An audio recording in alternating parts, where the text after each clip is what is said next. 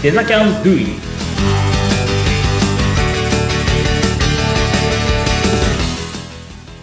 デザインキャンパスの浜野です。アシスタントの相本幸子です。浜野さん、今回もよろしくお願いいたします。はい、よろしくお願いします。今回、デザキャンドゥイット30回目を迎える、えー回になるんですけれども、引き続き、はい前回にもお話しいただきました山下さんにお話を伺ってまいります。山下さん、今回もよろしくお願いいたします。はい、よろしくお願いします。はい、よろしくお願いします。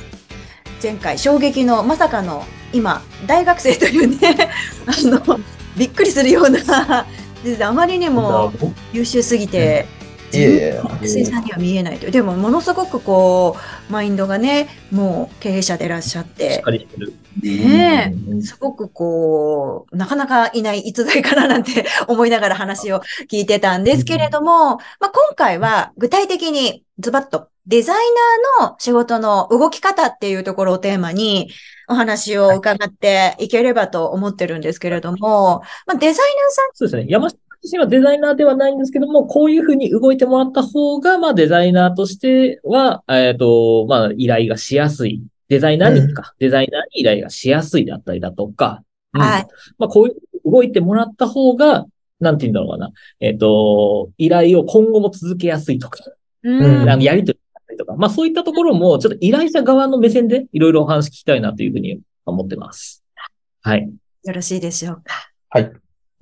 じゃあもうズバリデザイナーさんにお仕事を振るときにこんなことを気をつけてるとかってあります？そうですね。結構思うのは、今、すごいこうデザイナーの数自体がすごい増えてると思うんですよ。うーん。そうですねというのは、やっぱり、あの、全員キャンパスさんもそうだと思うんですが、はい。あの、簡単に、こう、いわゆるその、ウェブデザインとか、みたいなものを学べるツールみたいなものがすごく増えていて、うん、そういったものを学んで、こう、独立していきたいみたいな意識を持っている方っていうのが、特に若い層ですごく多いなっていうふうに思うんですね。でそうすると、やっぱりデザイナーさんの数も増えてきて、我々としてもやっぱデザイナーさんをこう選定していくのがすごく難しいですよね。難しいですよね。その中で、まあややっぱり、こう、デザイナーさんにお願いする際に、やっぱ気をつけなきゃいけないなっていうのはすごく我々も思っていて、はい。クライアントに納品するものがすごくく質が低いとか、納期が遅れるとかってのは最悪じゃないですか。そうですよね。こっちもね、納期遅らせるって形になっちゃいますもんね。はい。うんで、我々が気をつけてるポイントとしては、うん。まあ、まず一つ目、一番大切だなと思うのは、はい。あスピード感ですよね。ああ。スピード感というのは、いろんな意味でのスピード感があって、はい例えばこう、デザインを仕上げてくるまでのスピード感が速いっていうのも当然そうですが、レスが速いっていうのはすごく大切だと思うんですよ。そうですよねに。既読ならない一向にみたいな、はい。一番困るやつですよね。そうなんですよね。こう、自由に働けるからこそ、はい。うーん、稼働しなきゃいけない時間に稼働してないとかってすごく困るんですよね。うん。例えば、クライアントから言われて、今日直さなきゃいけないとか、明日までに直さなきゃいけないみたいなことって往々にしてあるので、まず一つスピード感、レスが速いとか、修正してくれって言ったらすぐ修正してくれるとかっていう、このスピード感がすごく大事なのかなっていう気がしていて、で、あと、そのスピード感という観点でいくと、うん。とりあえずデザインを全部仕上げてから出してくる人って結構きついんですよね、僕的には。ああ。なるほどね。はいはいはい。ラフの段階とか、ある程度いいなそうですよね。うんうんうん。ファーストビューだけできた段階とかで見せてほしいんですよ。へえ。はいはいはいはい全体を仕上げてから見せられてしまうと、当然それまでの時間もかかりますし。うん方向性が違った時の修正にも時間がかかりますよね。そうですね。うんはいトータルで見た時なんでのスピード感って落ちちゃうんですよね。そうですね。そうなんですよ。だから、あの、うちとかのスクールでよくやってる、その授業構成として、ワイヤーフレームっていうのがあって、いわゆる骨組みですね。うんこういった構成で、こういった、えっ、と、狙いで、こういう位置に何が置いてありますよ、みたいなのを、まずは理解してもらうための、まあ、いわゆる設計図みたいなもんなんですよ。うんそういったものをまず見せた上で、これで認識合ってますかっていうところで、まあ、いわゆるプロト、えっ、と、えープロトタイプサイクルっていうんですけど、まあそういったものをこう一回回してみて、本当にそれで間違いないかっていうのを確認した上で肉付けしていって、デザインカンプっていわゆる色をつけたりだったり、写真だったりだとか、あとはテキストのフォントのあのサイズ調整だったりだとかっていうのをこうすり合わせていくみたいなことをよくやってたりするね。だからそういったことも、うん、大事なのかなっていうのは今話聞いてて思いましたね。はい。あとはね、固定観念生まれちゃうんですよ。ある程度作っちゃうと、クライアントもそうですし、依頼者側もそうなんですけど、あ、のー崩しづらくなる。うん。依頼が修正しづらくなるって、軌道修正しづらくなるので、うん。あの、うん、なんか動身動きが取れないと、フットワークが鈍くなっちゃう恐れもあったりするんですよね。うん。これは経験してみないとわかんないところだったりするかもしれないですね。そうなんで。すね。うん。なるあ、かまずそこのスピード感と、まあ、そのほうれん草がしっかりできるかっていう、ビジネスマン大前提して。まあ仕事できるできないところの問題なはい。あの、スキルの問題の以前いやの。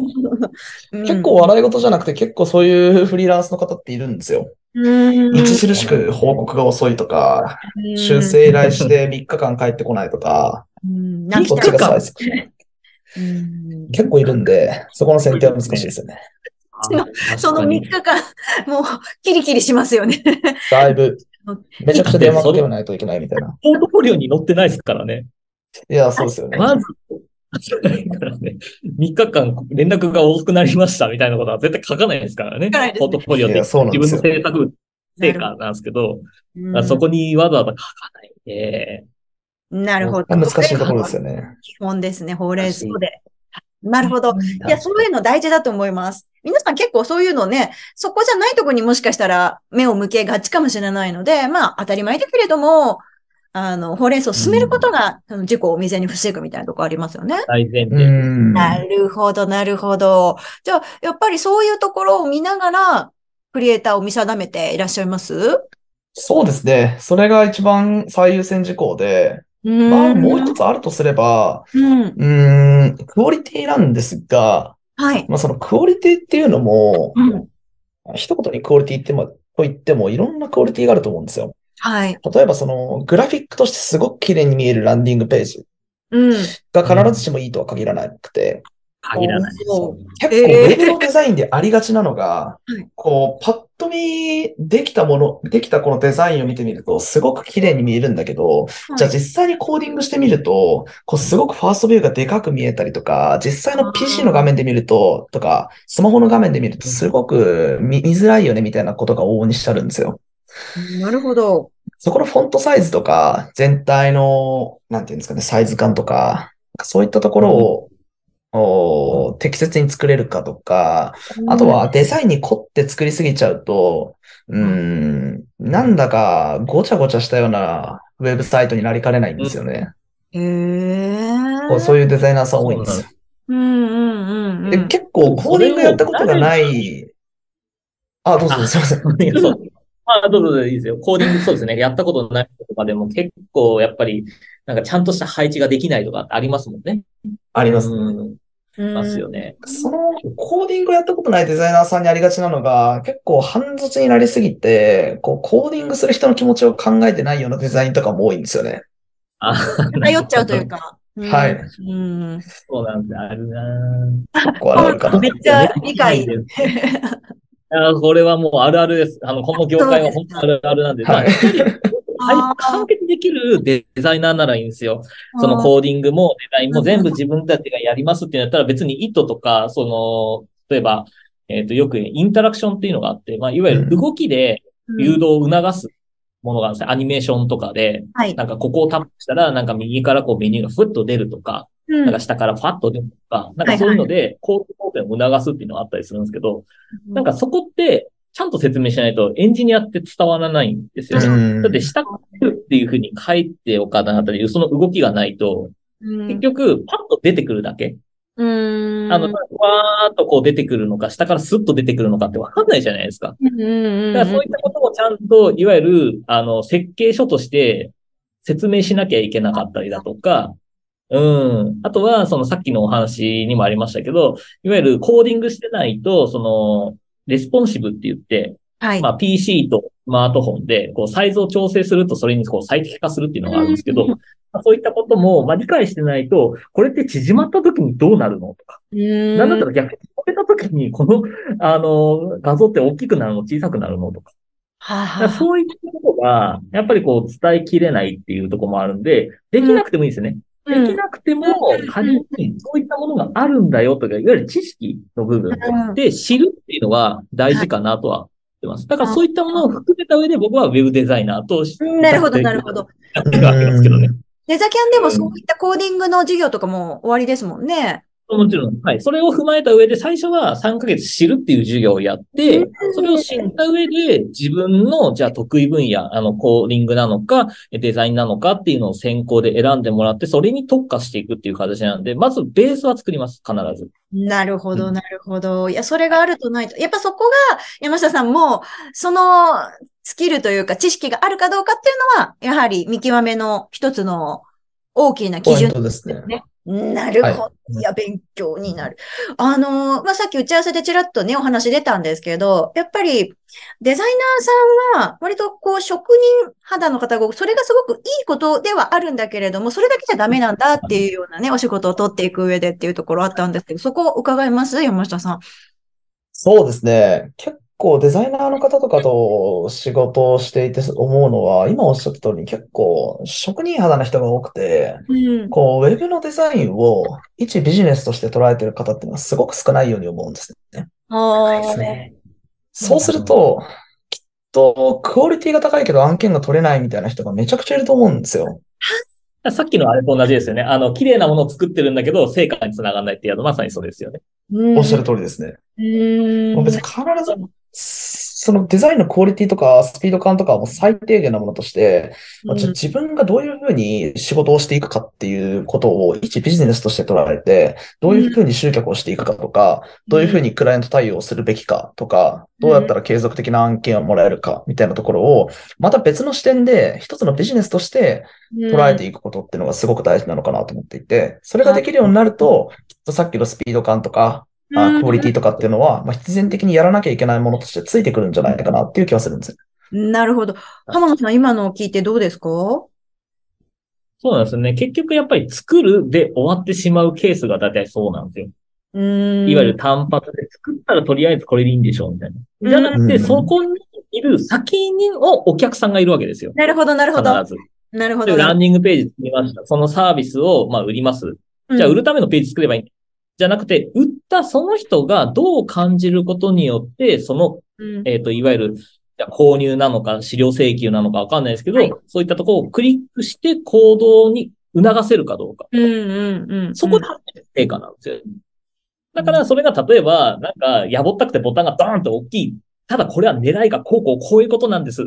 うんで、まあ、それも一つのデザインなわけですよ。なるほど、なるほど。戦略。きデザインが全て答えではなくて、そうなんです。戦略的にそういうデザインがあることによって、最終的にそのお客さんに届くかどうかっていうのが大事になってくるので、そこまで考えられるっていうところの計画性も含めてデザインなんですよ。うん。